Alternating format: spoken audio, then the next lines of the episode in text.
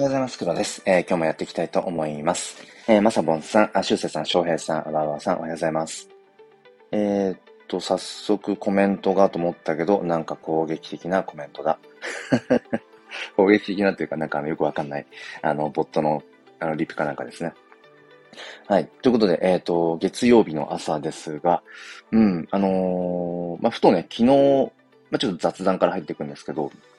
昨日からね、僕ね、その、やっぱりバーチャルって、あ、ちゃちゃまるさん、おはようございます。えっ、ー、と、バーチャルって、なんかそのリアルを超えられるのか否かっていうのを昨日ね、すごく考えてたんですよね。うん。あ、青竹さんもおはようございます。そう、昨日ね、あの、初めて人生初の、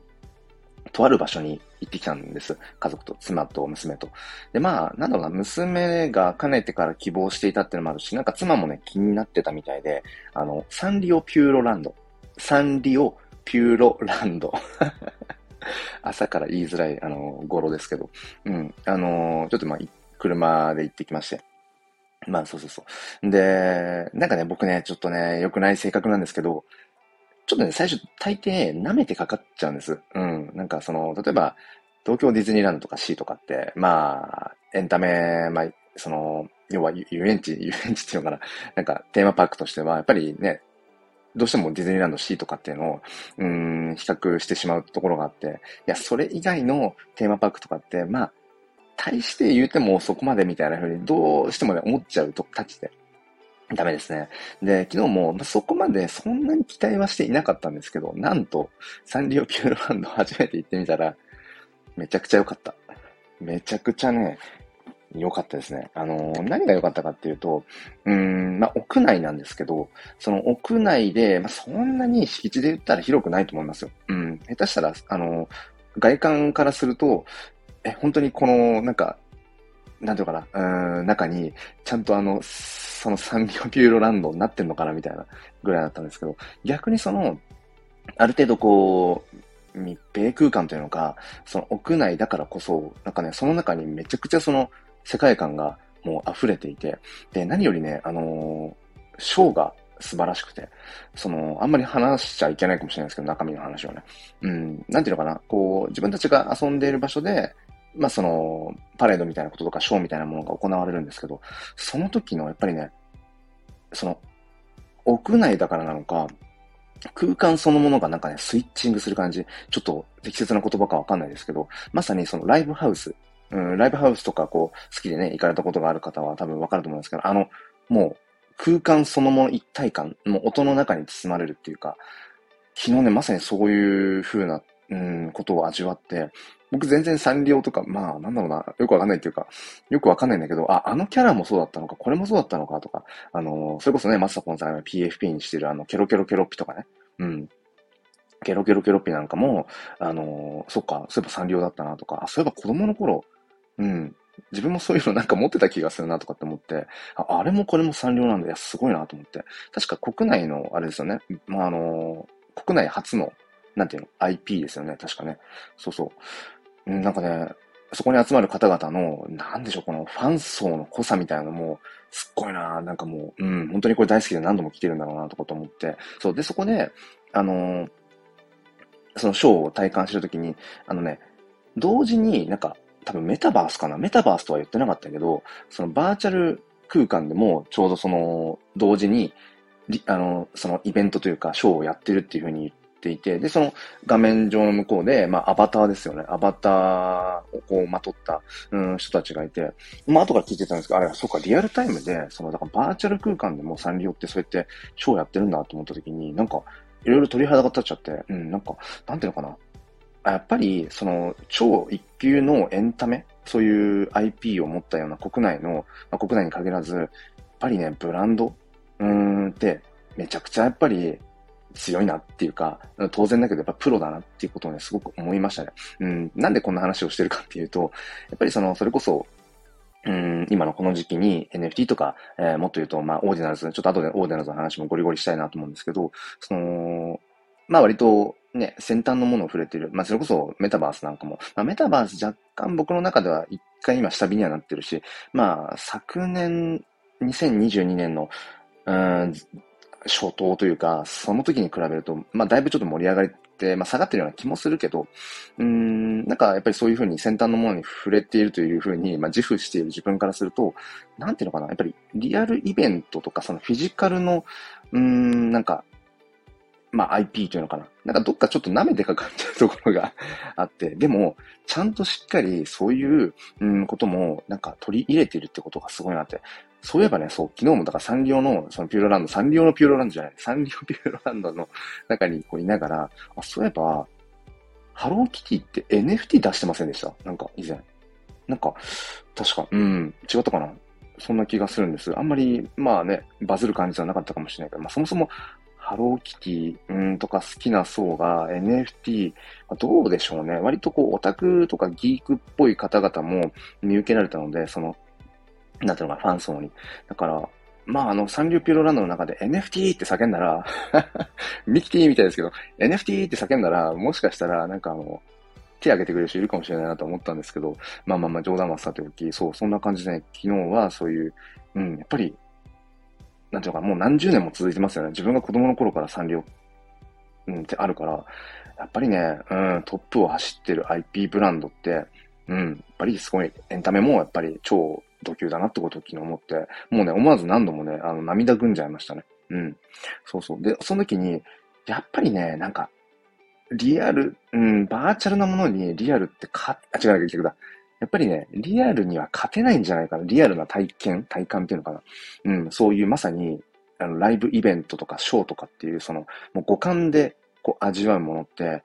うん、やっぱりね、メタバースとか、その、いわゆる、まあ、NFT、オーディエンス、その、まあ、デジタル上のっていうのかな。やっぱり仮想空間のもの、うん、っていうのはやっぱね、超えられないんじゃないかななんてことをね、昨日ね、感じながらね、見てましたね、ショーをね。うん。だってやっぱり、なんだろうな、五感でこう味わうって、それを超えていくって難しいですよね。うん。例えばそうやって NFT とか、まあ、オーディナンスとか、うん、自分のね、仮想通貨ウォレットに入っているもの、確かに自分が、持っているっていうのが、イメージは湧きやすいかもしれない。まあ、最初はやっぱりね、よくわかんなかったけど、うん、だから今なお NFT って面白いのっていうふうに、うん、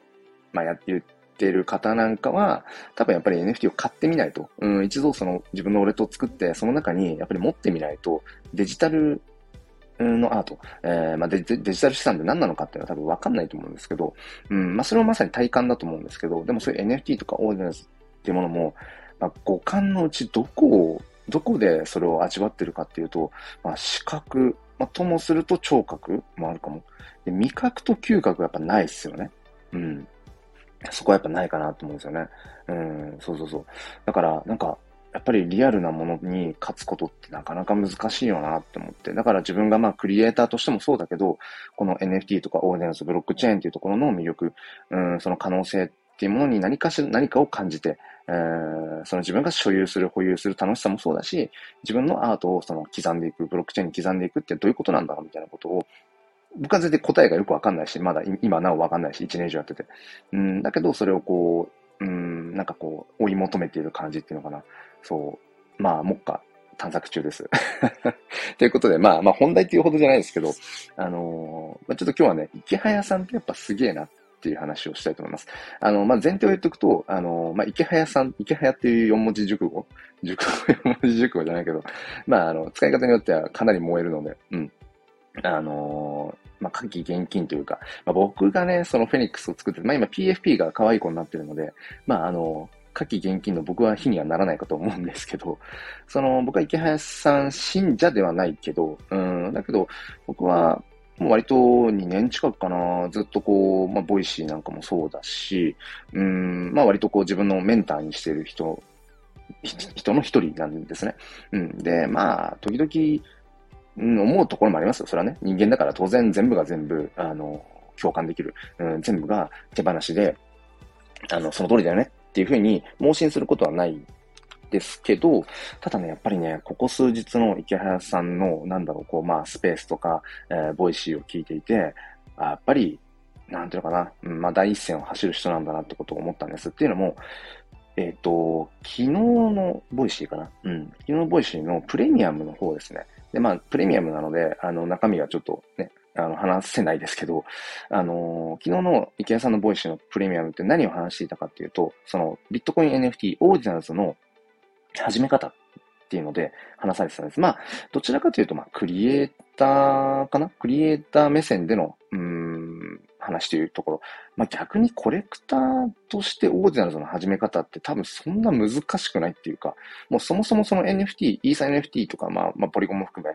えー、NFT 触れてる人であれば、その、コレクターとして Ordinals を始めるって全然難しくないと思うんです。まあ、それこそ、あのー、まあ、 Ordinals に対応している、まあ、 Ordinals Wallet、 Xverse ウォレット、まあその二つぐらいが作りやすいのかな。 UniSat Wallet とか、まあ、 Hiro Wallet とかもあるけど、まあ、僕は Ordinals Wallet が一番シンプルかな。まあその、脆弱性とかね、そういう部分を含めるとどうだろう。まあ、X バスでもいいのかもしれないですけど、うん。そのね、えっと、 Ordinals のウォレットだけ作って、で、あとはビットコインさえ用意すれば、まあ問題なく買えるので、まあむしろ Ordinals Wallet だけあれば、そのお財布も兼ねているし、マーケットプレイスでもあるので、あ、イコさん、おはようございます。そうそうそう。うん、だから、コレクターとしてだったら、 Ordinals は多分全然難しくないと思うんですよね。始めるのは。ビットコインとウォレットだけあれば。まあ、まあ、だから今言った通り、 Ordinals Wallet だけあれば、要は MetaMask ウォレットで、えー、 OpenSea を兼ねてるみたいな、そんな感じだから、全然難しくないと思うんです。うん。だから、その、 Ordinals の始め方っていうと、大西多分やっぱりその、クリエイターとして、えどういうふうにやっていくかっていうところだと思うんですね。で、昨日その池谷さんのプレミアムで、その、オーディナルズのクリエイターとして、えの、まあ、始め方っていうのかな。話されていて、まあ、20分弱ぐらいだったかな。ちょっと忘れましたけど。でね、それ聞いて思ったのが、あ、やっぱり、あの、まあ、プロ、プロだなって思いました。その、もともとブロガーでしょもともとっていうか、うん、もともとはまあ会社員だったみたいだけど、ブロガーで、うん、まあ、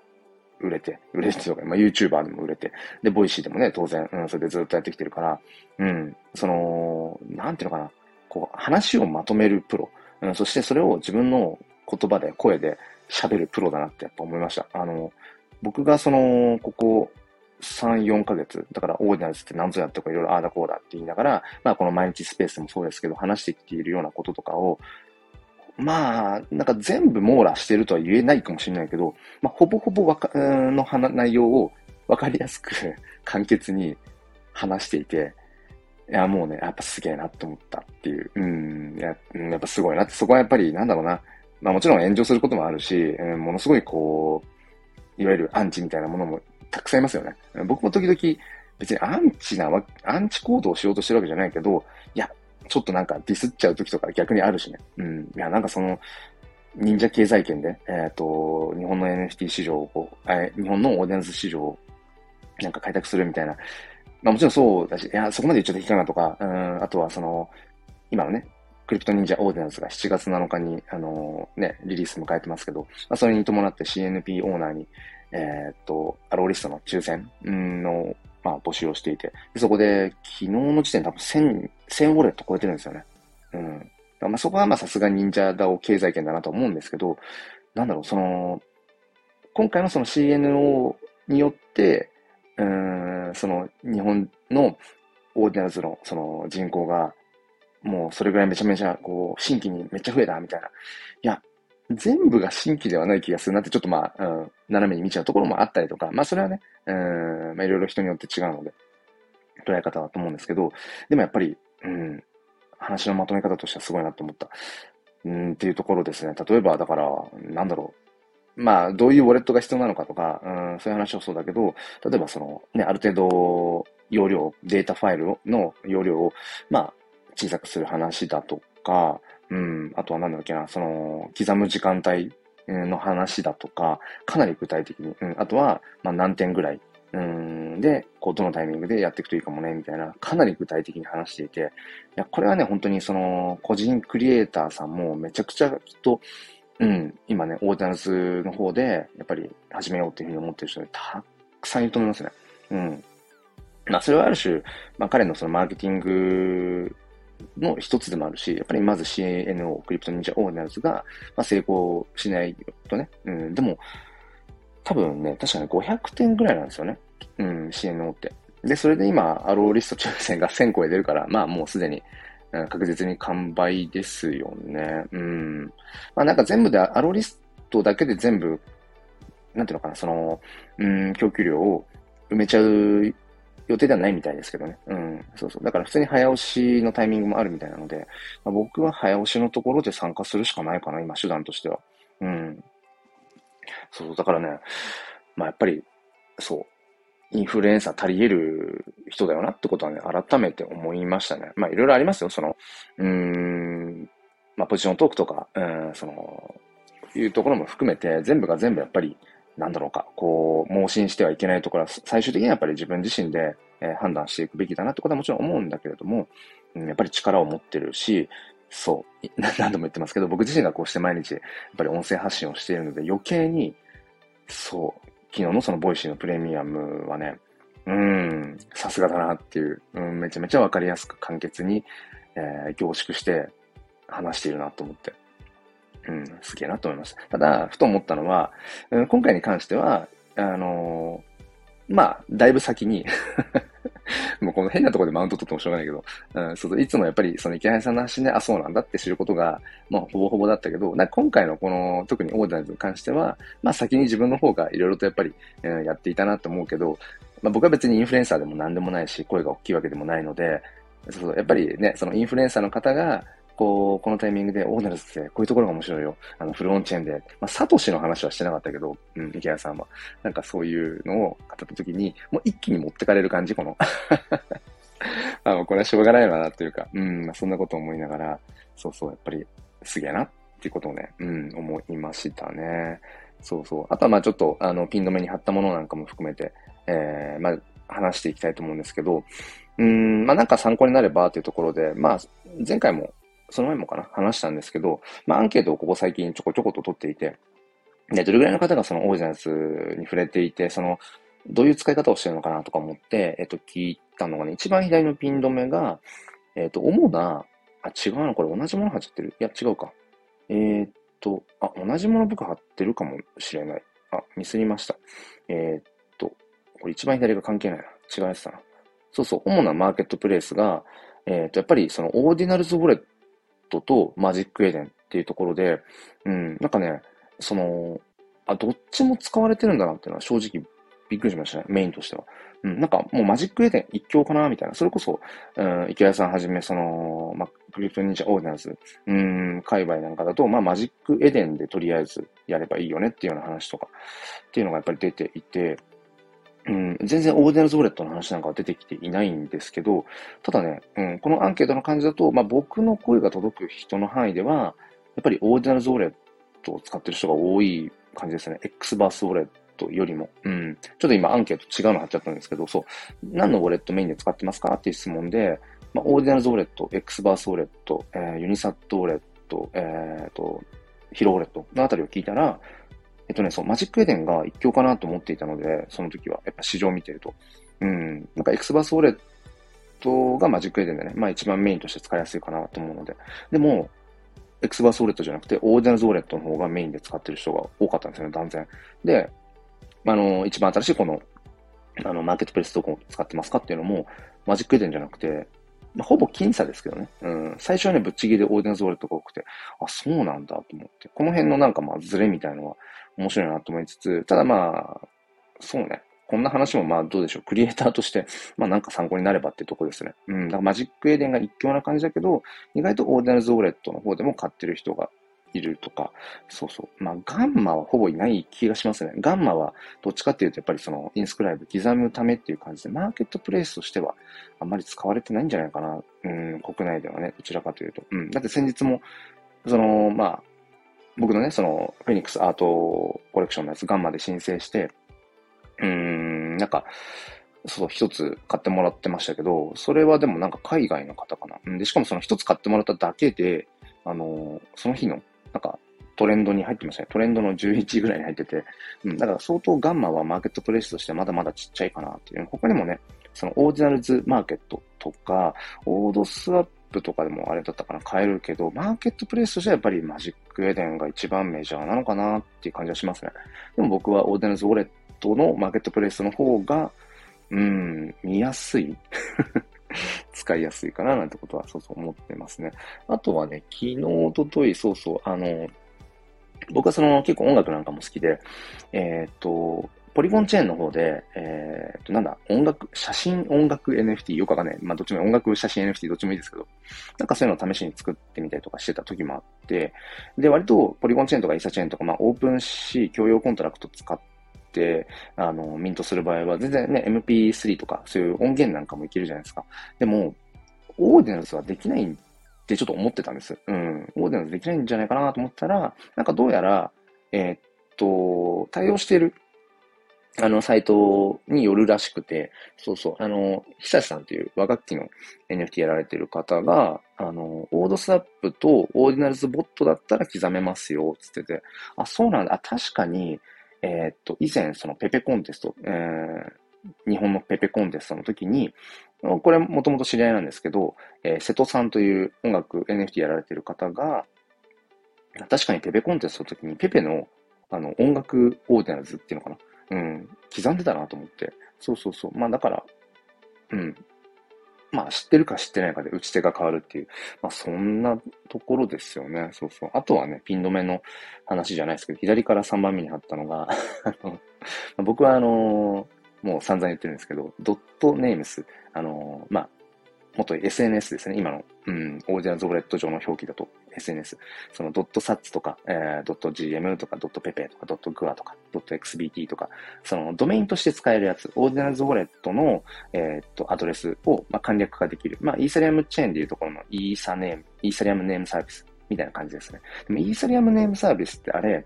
えー、まあ、契約制なので、まあ、契約期間が過ぎてしまうと、まあ、なんだろう、その、使えない感じになっちゃいますよね。でもね、あれね、そういえば今思い出したんですけど、e、ENS、イーサリアムネームサービス、あれ、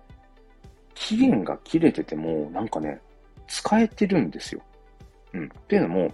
僕がメインで持っているウォレットの、えーと、ENS って黒 -nft.ether なんですけど、サブウォレットの方とかに紐付けるようにというか、一時ね、1年前ぐらいかな、あのー、ちょっと流行ったんですよ。あの、なんだっけ、あ、言葉が。その ENS は ENS なんだけど、あの、漢字の ENS。もっと言うと、旧漢字みたいなやつ。大事。大きい字って書いて大事 ENS っていうのがちょっと流行った、流行ったというか、なんか一部で、うん、まあ、カネニーさんがちょっと火付け役だった感じがするけど、うん、一時なんかね、あそれ来るんじゃないか。ワンチャンあの、爆撃案件なんじゃないかみたいな感じで、うん、なった時があって、その時に刻んだね、えー、っと、大事 ENS が、もう1ヶ月ぐらいで期限切れてたんですけど、それ以降ね、ずっと未だに使えるんですよ、その ENS が。だから、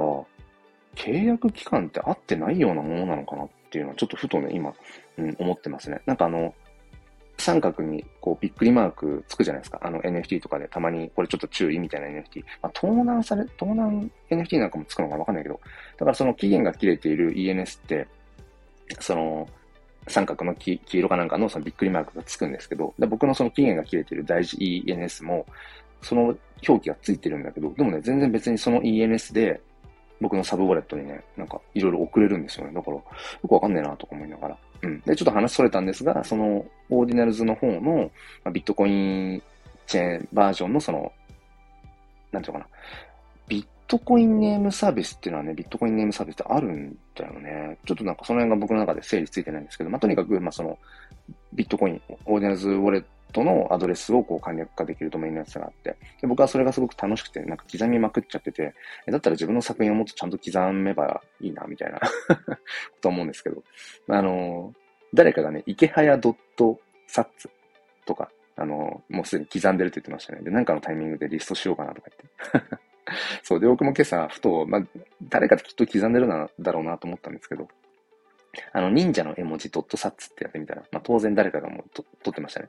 忍者 .btc とか忍者 .xbt とか、忍者 .gm なんかももう誰か刻んでましたね。まあ、それはそうですよね。うん、っていうふうに、まあなんか、斜めな感じになっちゃうものいいかもしれないけど、その、まあ今、ね、うん、忍者だを要する、うん、忍者経済圏が、ぐわっとこう、やっぱり、うん、オーディナンスの方にこう、ね、押し寄せていこうと、うん、する感じをめちゃくちゃ感じていて、そう、その中でなんか虎視眈々と何かを狙ってる人も多分 いっぱいいるだろうな。それこそ池早ドット、うん、サッツをもうすでに誰かが刻んでいたとかね。うん、まあそれを予期していたのか。うん、その忍者の絵文字 .gm とか、その辺も、ね、誰かがもう、あ撮ってて、どっかでちょっと、それをリストしようかみたいな。うん、まあ、そういうのも含めて、こういう黎明期ならではだと思うし、どんな風なムーブをするかっていうのは人それぞれだと思うし、じゃあ僕はどうだろうって考えると、えっ、ー、と、もうちょっと残り4分なので、そうですね。うん、まあ、しょっちゅうこのスペースの中でも話してるんですけど、なんか、一箇所に属するのがちょっと苦手で僕は。うん。だからついついなんかね、どっかのコミュニティにこう入ったと思ったらなんかちょっと、うん、また気づいたらフラフラっていなくなっちゃうみたいなところがあって、うん、それこそピクセルヒーローズダウンなんかも正直今ちょっとそういう感じになっちゃってて、別に何かがあったわけじゃないんですよ。何かがあったわけじゃないんだけど、なんだろうな、自分の、うん、やっぱり限られた時間の中で、えー、自分の興味の赴くままに動いていたら、なんか気づいたらちょっと、そう、ピクセルヒーローズダウンから遠のいちゃってたななんてこと思って。うん、まあ、覗いてはいるんですけど、もうなんかね、すでにそうね、僕がやっぱり、うん、まあ今も一応コアメンバーとして席は多分あるんだけど、ちょっともう申し訳ないなと思ってて、次のタイミングで、うん、まあそこはちょっと抜けようかなと思ってるんです。ちゃちゃまさんごめんなさいね、なんかね、そんな話をしちゃって。うん、でも、なんかもうね、その僕がやっぱり毎に毎週ピクセルヒーローズスペースなんかをやっていた昨年の、そうね、夏から冬にかけての時期とは、やっぱりまたちょっとなんだろうな、メンバーが変わりましたね、層がね。うん、だから、僕はなんかすごい勝手な物言いだけど、うん、ちょうど1年前ぐらいとかの頃、うん、昨年って、やっぱりピクセルヒーローズのその音声発信の場がすごい少なかったんですよね。それこそ、あの、育賢さんぐらいしかスペースをやっていなくて、でその育賢さんもまあ必ず毎日とか毎週やれてたわけじゃなくて、そこで自分がその音声発信を好きでやってるから、だったらピクセルヒーローズの応援ができたらと思って、一、あの、ファンだしと思って。うん、で、自分もそのピクセルヒーローズスペースってものをコアメンバーとして始めて、で、今年の頭ぐらいに今の共同代表の、うん、成田園長さんがもうスペースを、うん、やれるようになったので、じゃあもうバトンを渡して、まあ、割と自分の段できること、うん、はやれたかなっていうのもあるんですよね、正直。そうそう。まあ、それもあって、うん、まあちょっと遠のいているっていう。うん、で、しかも少しこう、メンバーさんなんかも、そうね、コアで活動されてる方なんかも、うん、割とこう、顔ぶれが変わったななんてこと思って、そうそう。だから、まあどうでしょう、どう、それをどう捉えるかわかんないけど、まあ一旦僕があの時にできることはやれたかなっていう感じで、今自分ができることは、うーん、ちょっと見当たらないかなっていうところがあるので、うん、そうそう、そんな感じで、まあちょっと一歩引いて、うん、まあかけながら応援をしているっていう感じで、そうそう、そういう感じでね、僕は結構、一つの場所にいられなくて、どうしても。うん。なので、まあ、その、さっきずっと話してきた、その、忍者ダオ。僕もまあ、元 CNP オーナーではあって、うん、ちょっと Ordinals の方にいろいろ参入するために、うん、まあまあまあ、やっぱクリエイターとしても、こう、いろいろインスクライブしていくためにね、うん、まあ先立つものは金じゃないけど、ある程度やっぱり、金が必要な部分もあったりとかで、まあ CNP を手放したタイミングとかもあったりして、ただ、個人的には別にこの今、クリプト忍者 Ordinals のアローリストの申請がその CNP オーナーにあるからとか、なんかそういう話とはまた別で、そう、どこかのタイミングで、うん、CNP はまた買いたいなと思ってますね。まあ、それぐらい僕はやっぱり、ちょうど1年前ぐらい、まだまだ NFT 始めてそんなに間もない頃に CNP をたまたま手に入れて、でもそれによってすごくいろんな勉強が、それこそ忍者ダオの、うん、中で別に特に活動はしていなかったけど、そうそう、いろいろとそういう、うん、ダオのこととかっていうのも学べたし、うん、それこそ持っててよかった CNP じゃないけど、CNP を持っていたことによって、あ、なるほど、ユーティリティってこういう可能性があるんだとか、NFT ってこういう選択肢があるかなってことを、やっぱり、この1年、うん、学ばさせてもらったので、まあ、なんかそうですね、どこかのタイミングでまた、うん、CNP オーナーになれたらいいかななんてこと思ってますね。まあまあまあ、あの、それがあってかどうか知らないけど、その、池原さんからのフォローはね 外されてましたけど、うん、まあ、まあね、うん、彼は彼で、その、やっぱり、守りたいものとか、うん、その、やっぱり貫きたい哲学とか、作っていきたい世界観ってものがあると思うので、うん、まあまあまあ、なんか、ちょっと並列で語っちゃってもね、なんか、うん、あれかもしれないですけど、そうそう。まあ自分には自分のできることっていうところで、そう、思ってますね。うん。ということで、はい。えー、もう軽率に昨日ふとね、まあこれ別にイーサチェーンがいいのか、オーディナルつがいいのかわかんないけど、ちょっと新しいコレクション作ろうかな、みたいなことを、えっ、ー、と、思っています。ピン止めで言うと右から2番目かな。あの、一応そこでは Ordinals のコレクションとしてっていう感じで、オーディナルっていう文字を入れてるんですけど、まあ、 Ordinals でやる必然性があるかどうかも含めて、ちょっとね、うん、なんか、また今少し新しいコレクションを構想中です。あ、テイショウさんおはようございます。そう、あのー、オーディナルなのっていう、なんか、言い方によってはオーディナルなのみたいな、ちょっと ギャグっぽいですけど。そうそうそう。あのー、僕はやっぱりね、写真が好きなんですね。そう。写真が好きで、まあ、それこそ昨日のイケハヤさんの、その、まあ、高連日のスペースとか昨日のイケハヤさんの Voicy の、うん、そのプレミアム、プレミアムとかの話じゃないけど、うん、やっぱりこう、これから Ordinals クリエイターさん始めるんだったら、やっぱり、そのドット絵なんかがいいんじゃないですかっていう、そのやっぱり、データよりもちっちゃいし、うん、インスクライブ代もこれとね、抑えられるし。うーん、だけど僕もドット絵はね、試したことあるんですよ、去年とかも。うん。まあ面白いなと思うし、まあ、まさにそのスーパーファミコンドット絵世代なので、クロノトリガーとかも黄金期ですよね、あのドット絵の。うん、もう表現としてはもう秀逸だなと思うし。まあだけどね、そう、あと絵絵なんかもいろいろ挑戦したりとかも、いろいろこれまでもしてきたりとか、そうそう、絵も好きだったりするんですけど、なんかね、やっぱりね、うん、なんか写真が好きなんでしょうね。そうそう。で、そう、この世界をこう、こうミクロで切り取っていく、そのカメラで言うとマクロレンズっていうのがあって、まあ超接近して撮れるやつがあるんですけど、なんかその、ふとね、僕らのこの日々って本当にその小さな幸せ、うん、小さな幸せの、まあ、その、詰め合わせというかね、積み重ね？うん。なんだよなってことを思って、ふと昨日ね、その よく自分が履いてる、まあジーンズなんですけど、なんかそれをね、めっちゃ接近して、なんかマクロで撮ったらどうなるのかなみたいなとこから始まって、うん。ちょっと今ふと、まあ本当構想段階なんですけど、うん。なんかまあ身の回りにあるような、うん。まあ普段こう、スッとこう、うん。見逃しちゃいそうな、ちっちゃいものというか、まあ大きいものも含めて、もう本当に小さく、うん、ミクロのうん、視点でこう切り取った、まさにその写真として切り取ったみたいな、そう。なんかね、全然そのオーディナルズかどうのとかあんまり関係ないかもしれないですけど、ミームとかとも全然関係ないし、ただ自分がこう、うん、ふと今、若干こう、ニュートラルになりたいなって思うところがあって、偏らないようにって思う自分の中で、ふとね、またそういう新しいコレクション。まあ、それを NFT にするか、まあ、オーディナンスブロックチェーンにフルオンチェーンに刻むのかどうかとは別として、少し、うん、そんなことも今ね、えー、考えていたりして、そう。ということで、今日もね、あのー、小さな幸せがあることを、うん、見落としがちなんですけど、忘れずにね、過ごしていきたいなというところで、お後がよろしいようです。えー、テイショさん、イコさん、えー、まさぽんさん、翔平さん、あわさん、青竹さん、じゃさまのさん、えー、いつもありがとうございます。そんな感じで、うん、あのはい。淡々と、えー、ややっていきたいと思います。それでは皆さん今日も良い一日をお過ごしください。すいません、時間ちょっとオーバーしました。じゃあ皆さん、いってらっしゃい。